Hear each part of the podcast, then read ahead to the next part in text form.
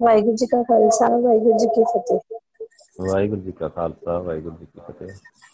ਵਾਹਿਗੁਰੂ ਹੁਣੇ ਗੱਲ ਹੋ ਰਹੀ ਸੀ ਕਿ ਜਿਵੇਂ ਆਪਾਂ ਗੁਰ ਸਾਹਿਬ ਦੇ ਸਾਹਮਣੇ ਨਹੀਂ ਹੁੰਦੇ ਤੇ ਕਈ ਵਾਰੀ ਆਪਾਂ ਅਰਦਾਸ ਕਰਦੇ ਆ ਹਾਂਜੀ। ਤੇ ਉਹ ਵੀ ਅਰਦਾਸ ਸਾਡੀ ਮੰਨੀ ਜਾਂਦੀ ਹੈ ਤੇ ਇੱਕ ਮਤਲਬ ਮੈਨੂੰ ਉਹਦੇ ਲਈ ਇੱਕ ਸਟੋਰੀ ਇੱਕ ਯਾਦ ਆਈ। ਮੈਂ ਉਹ ਸੁਣਾਉਣਾ ਚਾਹੁੰਦੀ ਸੀ। ਹਾਂਜੀ ਜ਼ਰੂਰ ਵਾਹਿਗੁਰੂ।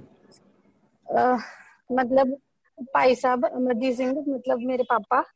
ਤੇ ਉਹ। ਦੱਸਦੇ ਹੁੰਦੇ ਸੀ ਇੱਕ ਵਾਰੀ ਉਹਨਾਂ ਕੋਲ ਕੋਈ ਸਿੰਘ ਆਇਆ ਸੀ ਤੇ ਪਾਪਾ ਨੇ ਉਹਨਾਂ ਨੂੰ ਮਤਲਬ ਅਰਦਾਸ ਦੀ ਮਹਾਨਤਾ ਦੱਸੀ ਸੀ ਕਿ ਕਦੀ ਵੀ ਕਿਤੇ ਫਸੋ ਤੇ ਅਰਦਾਸ ਕਰੋ ਗੁਰਸਾਹਿਬ ਉਸੇ ਵੇਲੇ ਬਾਹ ਫੜ ਲੈਂਦੇ ਨੇ। ਤੇ ਇੱਕ। ਵਾਰੀ ਉਹ ਸਿੰਘ ਸਾਰੇ ਸਿੰਘ ਕਿਤੇ ਫਸ ਗਏ। ਉਸ ਟਾਈਮ ਪੁਰਾਣੇ ਟਾਈਮ ਦੀ ਗੱਲ ਹੈ। ਮਤਲਬ ਗੰਨਿਆਂ ਦੇ ਖੇਤ ਵਿੱਚ ਫਸ ਗਏ। ਸਾਰੀ ਪੁਲਿਸ ਨੇ। ਉਹਨਾਂ ਨੂੰ ਘੇਰਾ ਪਾ ਲਿਆ। ਤੇ ਹੁਣ ਉਹਨਾਂ ਨੂੰ ਉੱਥੇ ਉਹ ਗੱਲ ਯਾਦ ਆਈ ਅਰਦਾਸ ਦੀ। ਉਹਨਾਂ ਨੇ ਉੱਥੇ ਹੀ ਰਾਤ ਦਾ ਟਾਈਮ ਸੀ।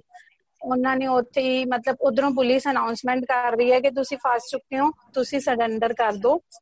ਤੇ ਉਹਨਾਂ ਨੇ। ਗੁਰਸਬ ਨੂੰ ਅਰਦਾਸ ਕੀਤੀ ਕਿ ਬਈ ਗੁਰਸਬ ਜੀ ਅਸੀਂ ਫਸ ਚੁੱਕੇ ਹਾਂ ਹੁਣ ਸਾਨੂੰ ਕਿਸੇ ਤਰ੍ਹਾਂ ਇੱਥੋਂ ਕੱਢੋ। ਤੇ ਉਸੇ ਵੇਲੇ। ਜਦੋਂ ਉਹਨਾਂ ਦੀ ਅਰਦਾਸ ਖਤਮ ਹੋਈ ਤੇ ਇੱਕ ਚਿੱਟੇ ਕੱਪੜਿਆਂ ਵਿੱਚ ਸਿੰਘ ਆਏ।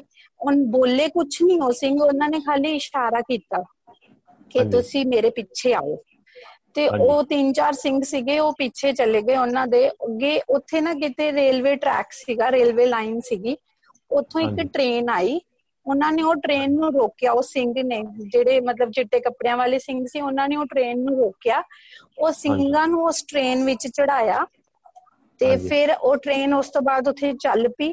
ਫਿਰ ਉਹ ਟ੍ਰੇਨ ਕਿਤੇ ਪੰਜਾਬ ਤੋਂ ਬਾਅਦ ਉੱਤਰ ਪ੍ਰਦੇਸ਼ ਜਾ ਕੇ ਮਤਲਬ ਉੱਥੇ ਰੁਕੀ ਤੇ ਸਿੰਘ ਉੱਥੇ ਉਤਰੇ।